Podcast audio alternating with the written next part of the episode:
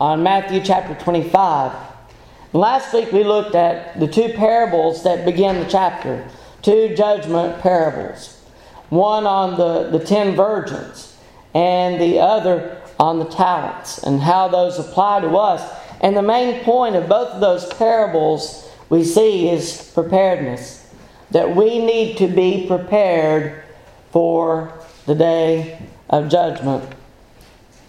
Then we come to our text for today that begins in verse thirty-one of Matthew twenty-five, and we see the judgment scene. Judgment.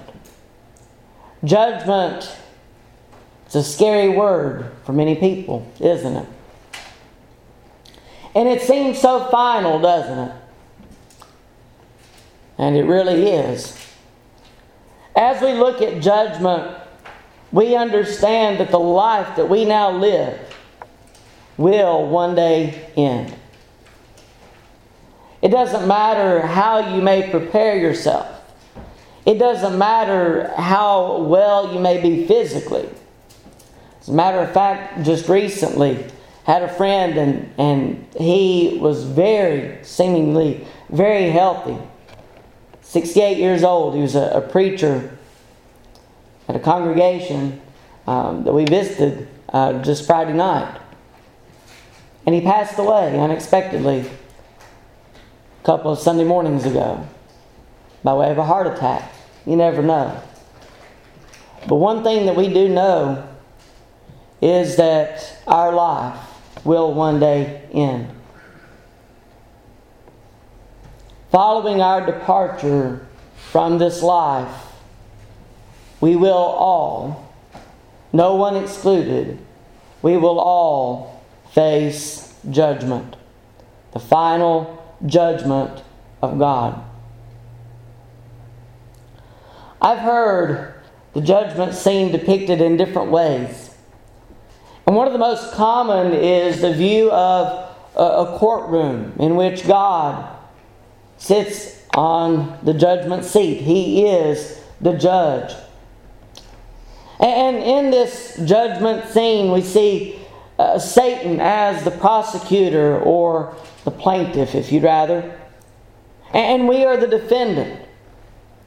Jesus stands next to us as our defense lawyer. And Satan announces that we are guilty, that we are guilty of sin. But Jesus stands up for us and says that we are not guilty. Declares uh, not guilty on our behalf. Maybe Satan shows some kind of a, a slideshow or a video or, or somehow in a, a moment of time we see all the, the crimes and all the, the things that we have ever done wrong in the sight of God.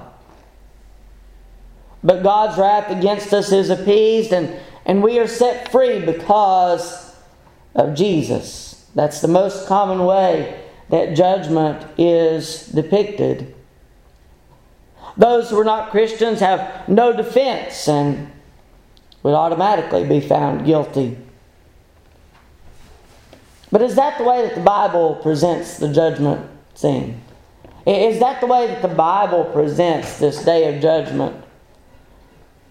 Our lesson objectives for this morning are to, to learn what the judgment truly is from a biblical perspective. We want to, to look beyond what, what other people say. Let's look at what God's Word says. And secondly, we want to learn what must be done to avoid the eternal punishment of sin. Should we face judgment unprepared? As we begin Matthew twenty-five and, and in verse thirty-one, we see that the, the way that, that judgment is depicted in Scripture is not with God the Father necessarily as the judge, although in a sense I, I guess He would be. But Christ is depicted as the judge. Notice what it says here in Matthew twenty-five and verse thirty-one. When the Son of Man comes in His glory and all the holy angels with Him, then He will sit on the throne of His glory.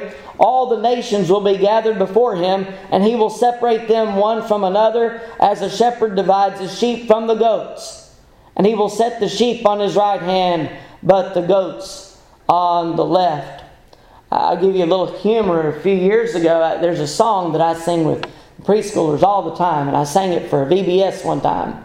It's, I just want to be a sheep. Bye, bye, bye, bye. And one of the verses is, I don't want to be a goat, nope. Because they got no hope, nope. I don't want to be a goat, nope. And uh, there were, were some of the adults that didn't really like the goat not being a goat because the whole theme of the V B S was farm. And they had picked all different animals for different age groups, and the adults were the goats. But as we look here, we, we have the, the same idea. The way Jesus is presenting the judgment is in terms of a farm to some degree.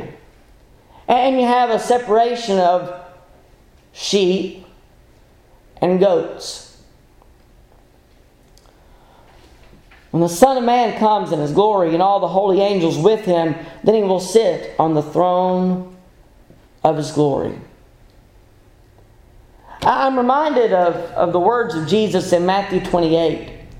A, a little bit later on from, from where we read, and we see really a, a different setting. Because in Matthew twenty-eight, Jesus has already died, been buried and been resurrected. And He is preparing His disciples for His ascension into heaven. But He says in Matthew twenty-eight in verse eighteen, all authority has been given to me in heaven and on earth. And He goes on to tell them, go therefore and make disciples of all the nations, baptizing them in the name of the Father and of the Son and of the Holy Spirit, teaching them to observe all things that I have commanded you. And lo, I am with you always, even to the end of the age, or the end of the world. All authority has been given to me in heaven and on earth. Authority. The, the authority given to Christ, where did it come from? It came from God. In Paul's sermon to the Areopagus on Mars Hill, in Acts seventeen, and beginning with verse twenty-nine, he says this, therefore, since we are the offspring of God, we ought not to think that the divine nature is like gold or silver or stone, something shaped by art and man's devising. Truly, these times of ignorance God overlooked, but now commands all men everywhere to repent, because, because He has appointed a day. He has appointed a day on which He will judge the world in righteousness by the man whom He has ordained. He has given assurance of this to all by raising Him from the dead. God has appointed a day in which He will judge the world in righteousness by Christ. God promised to one day judge the world through His Son, the one who He gave His life, the one who gave His life for our sins, for the sins of the world. This authority was given to Him following His death, burial, and resurrection from the dead, as His mission and reason for coming to earth had been accomplished. Jesus was given authority in regard to judgment.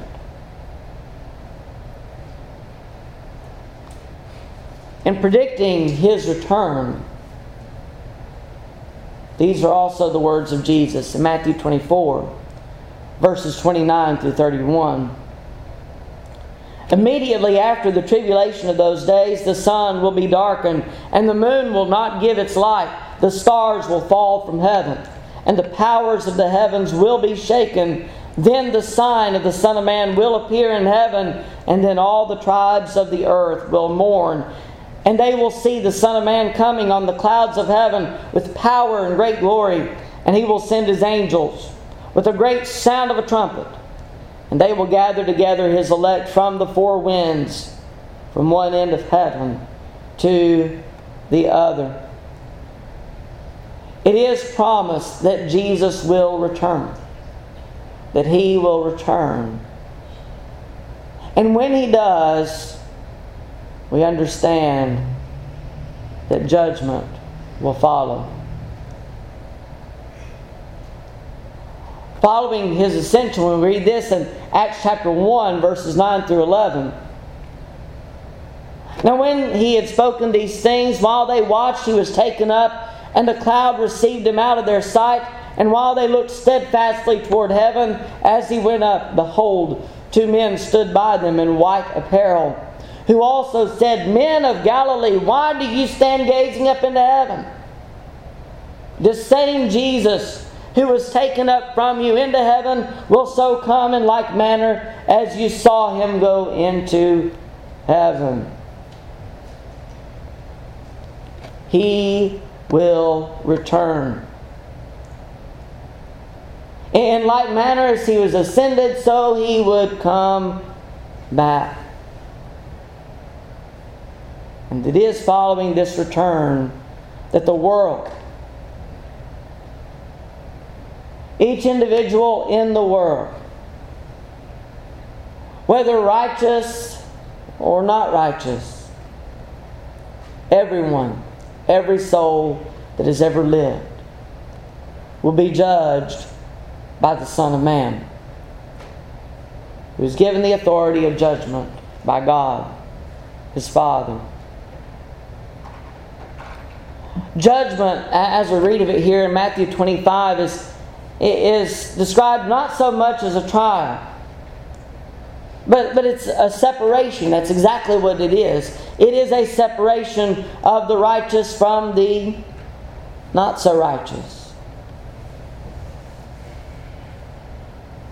We're using farming terms again. This is a way that, that the people would understand, because many of them were familiar with sheep and goats and the characteristics of both.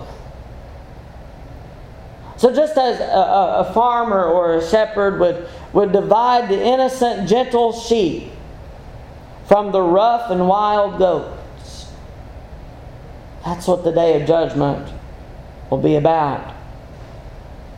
And as we, we talk about sheep, you can't think of sheep without thinking of a shepherd. And who is the good shepherd? The good shepherd is Jesus. In John ten, verses seven through fifteen, we read this. John ten, beginning with verse seven. Then Jesus said to them again, Most assuredly, I say to you, I am the door of the sheep. All who ever came before me are thieves and robbers, but the sheep did not hear them. I am the door.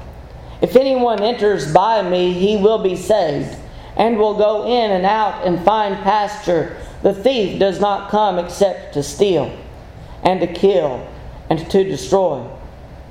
I have come that they may have life, that they may have it more abundantly. I am the good shepherd. The good shepherd gives his life for the sheep. But a hireling, he who is not the shepherd, one who does not own the sheep, sees the wolf coming and leaves the sheep and flees. And the wolf catches the sheep and scatters them. The hireling flees because he is a hireling and does not care about the sheep. I am the good shepherd. and I know my sheep, and am known by my own.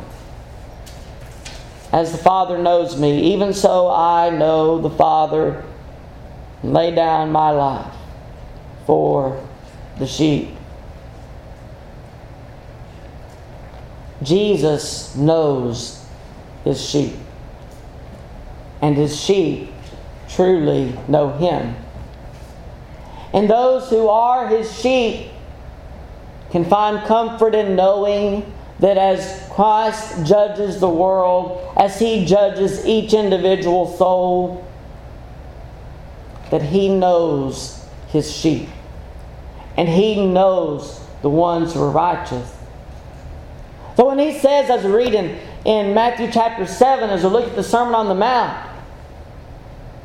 whenever he says, "Depart from me, I never knew you," we know it's because he did not know them. Because he does not know them. They are not his sheep.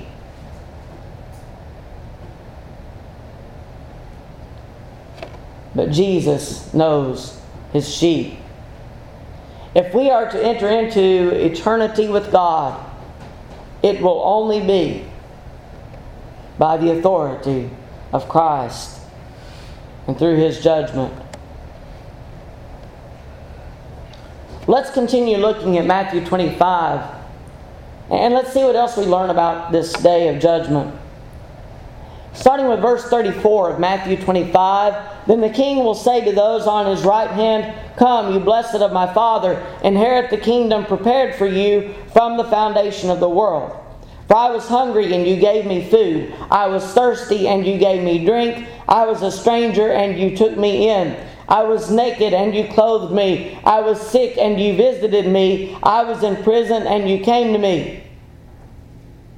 Verse thirty-seven, "Then the righteous will answer him, saying, 'Lord, when did we see you hungry, and feed you, or thirsty, and give you drink? When did we see you a stranger, and take you in, or naked, and clothe you? Or when did we see you sick or in prison and come to you?' And the king will answer and say to them, 'Assuredly I say to you, inasmuch as you did it to one of the least of these my brethren, you did it to me.'" The righteous seem surprised, don't they? When did we ever see you and, and do these kind things toward you?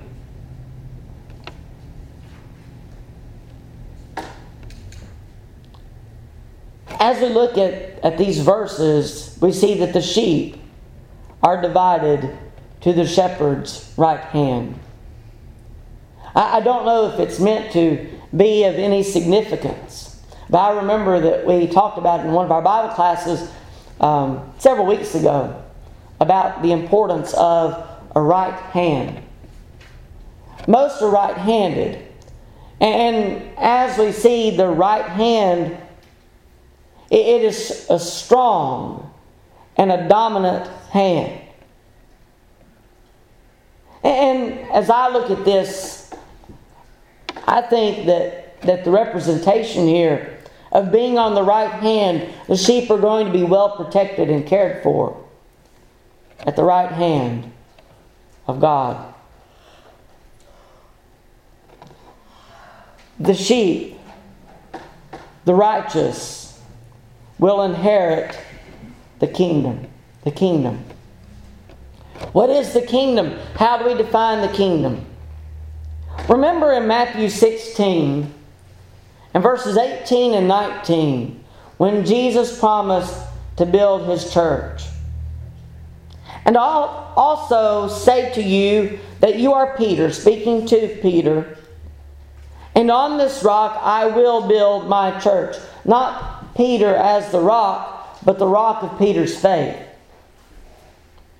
It's upon our faith in Christ as the Son of God that the church would be built, and is built, and exists today. "On this rock I will build my church, and the gates of Hades shall not prevail against it.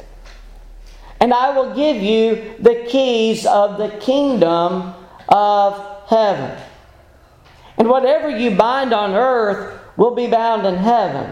And whatever you loose on earth will be loosed in heaven.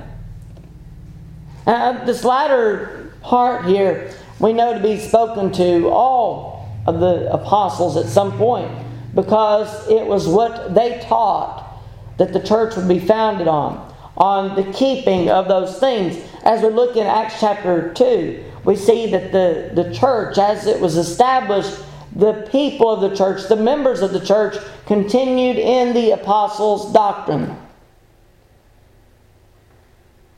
On this rock I will build my church, and I will give you the keys of the kingdom of heaven. Are we talking about two different things?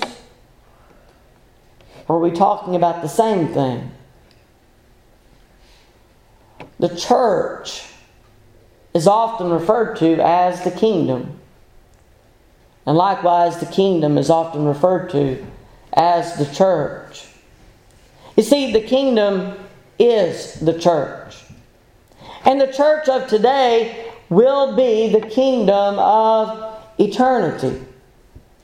The church is in existence today. Whenever we face judgment, we will be judged based on our deeds, on whether we have been obedient or whether we have not, whether we have been faithful or whether we have not. And so those who are righteous will continue in the kingdom of eternity.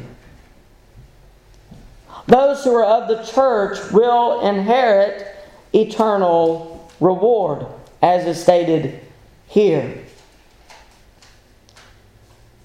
The righteous will inherit the kingdom. How do sinful and vile creatures become righteous before God? Because when we look at our own lives, we recognize we're not perfect. So if we are going to be found righteous, how do we put on righteousness? Ephesians two, verses eleven through thirteen. Ephesians two and verse eleven. Therefore remember that you, once Gentiles in the flesh, who were called uncircumcision by what is called the circumcision, made in the flesh by hands, that at that time you were without Christ, being aliens from the commonwealth of Israel, and strangers from the covenants of promise, having no hope, and without God in the world. But now in Christ Jesus, you who once were far off have been brought near by the blood of Christ. First John one, beginning with verse five. This is the message which we have heard from him and declared to you, that God is light, and in him is no darkness at all. If we say that we have fellowship with him and walk in darkness, we lie and do not practice the truth. But if we walk in the light as he is in the light, we have fellowship with one another, and the blood of Jesus Christ his Son cleanses us from all sin. If we say that we have no sin, we deceive ourselves, and the truth is not in us. If we confess our sins, he is faithful and just to forgive us our sins and to cleanse us from all unrighteousness. If we say that we have not sinned, we make him a liar, and his word is not in us. Verse two of the next chapter. And he himself is the propitiation for our sins, and not for ours only, but also for the whole world. How do we become righteous? By Christ.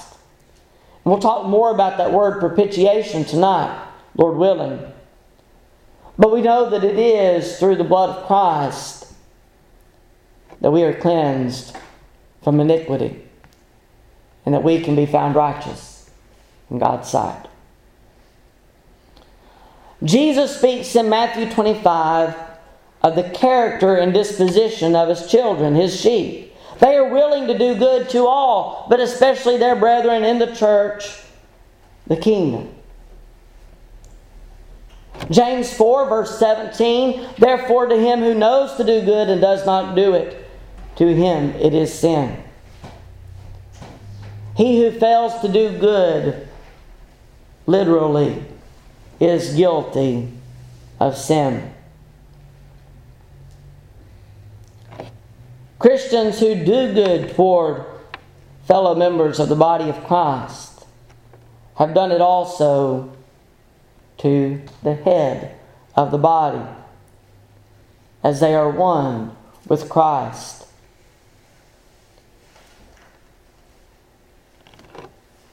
When did we see you hungry, or thirsty, or a stranger and, and took you in? When did we see you naked, or, or sick, or in prison? What Jesus says is that doing good to the least of these, what He refers to as my brethren, that in doing good to the least of these, they were doing it also to Christ. And I'm also reminded of the, the church in its establishment in Acts two and also in chapter four, where it talks about the church and how they sold possessions to take care of the needs of their members. They were compassionate toward one another. And doing good toward one another, that's something we need to do. And in In doing good to one another, whenever we do good towards one another, whenever we, we, we call on someone who is sick, whenever we take food, or, or whenever we try to provide for a need that the church has, we are doing it unto Christ. And it's those kind of things that, that we're going to be judged on. On whether or not we have done those to Christ. Even though we don't see Him physically, we can see Him spiritually. There's a song that's not in our book, or I would have sung it today. But have you seen Jesus, my Lord? And one of the verses is a depiction of the church. Have you seen Jesus? When you've seen the face of, of a brother or sister, you've seen the face of Jesus.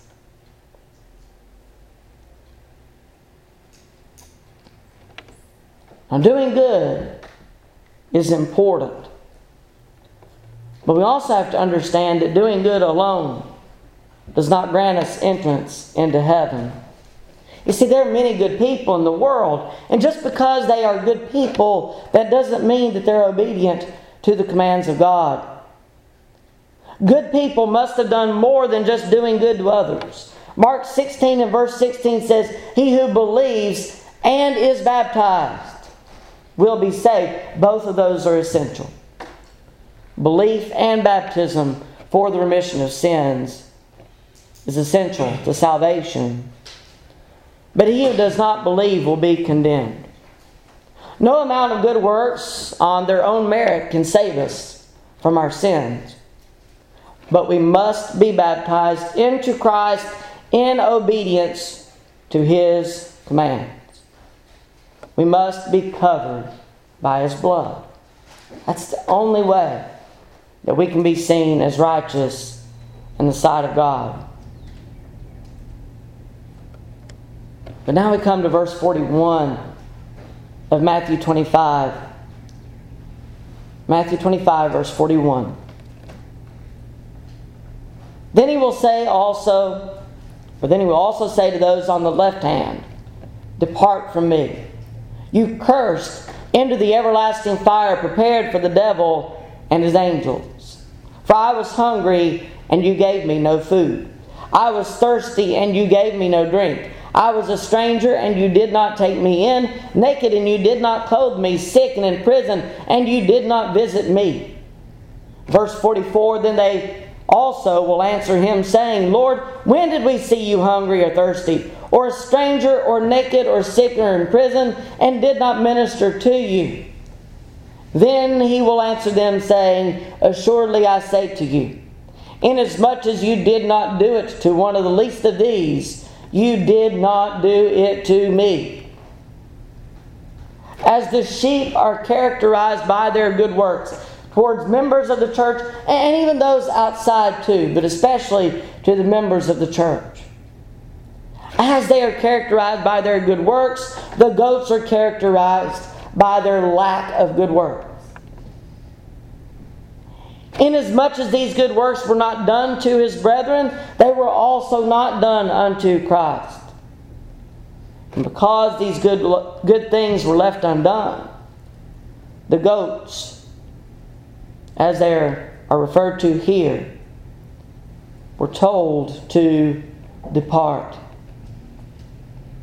They were separated from the sheep into what has been instead prepared for the devil and his angels, everlasting fire.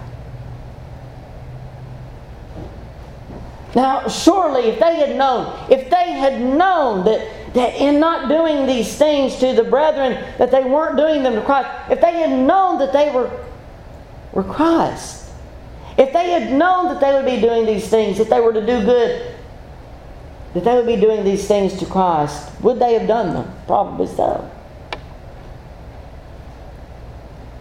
But they failed to see Jesus in His church. They, they failed to recognize the church. They failed to recognize it as Christ's church.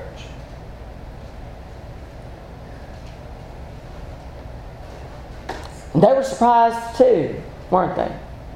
Just as the sheep were pleasantly surprised to find that in doing good they had done it unto Christ, the goats will be shamefully surprised that in not doing these things they have not done them unto Christ. Had they known, had they known.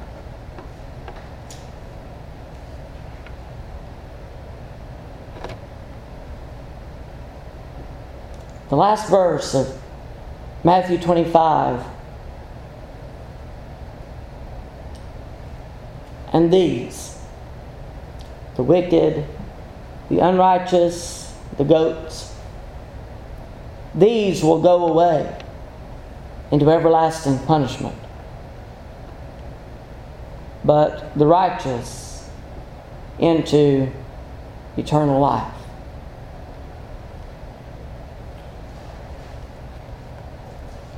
Notice that the sentence is of the same length. Whether it be on the positive side or the negative side, both are eternal. Both will never end.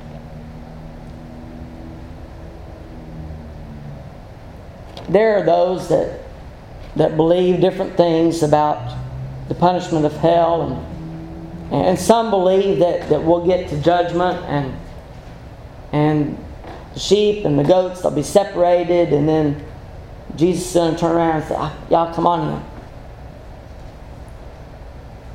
I've also heard it depicted in, in such a way as, as that when those that are unrighteous go into hell, that it will only be for a time, and that they will eventually be annihilated, and, and all of that will be ended. That's not what the Bible says. And even in this very short verse, we understand that that's not what the Bible says. The Bible says that those who are unrighteous will go into everlasting punishment. It will be eternal, just like the eternity of, of, of a heavenly place, the, the place that we want to be. Just as that is eternal, so will be the punishment of hell. And to say any different would be contradicting the Scriptures.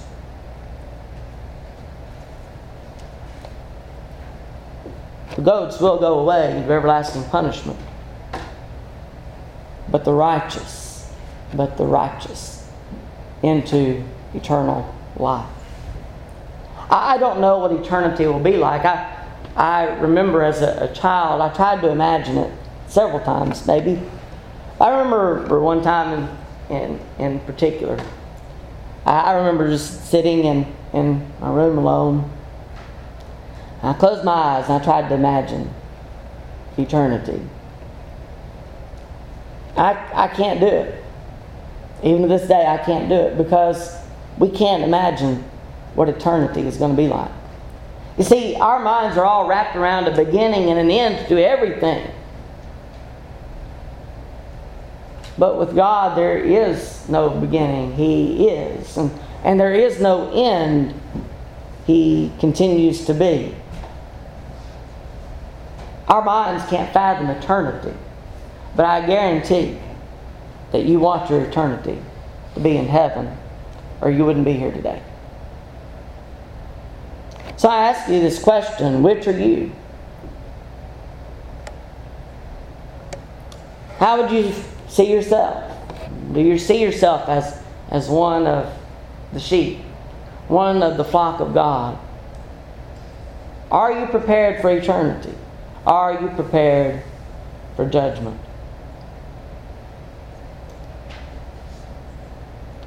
Maybe you wouldn't quite characterize yourself as a, a goat. Maybe you're not seemingly that, that bad. Maybe you're not that unrighteous. You know, any sin that, that comes between us and God is between us and God. And until we take care of that sin,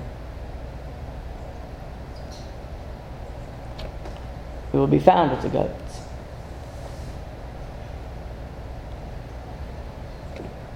What's your answer?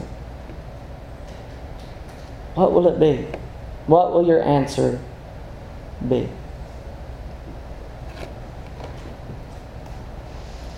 We're going to sing the invitation song. And if you're in need of responding, then we would give you that opportunity. Maybe you need to talk to us after services. That's fine too. But if you need to respond to the Lord's invitation, we give you that opportunity. As together we stand and as we sing. There's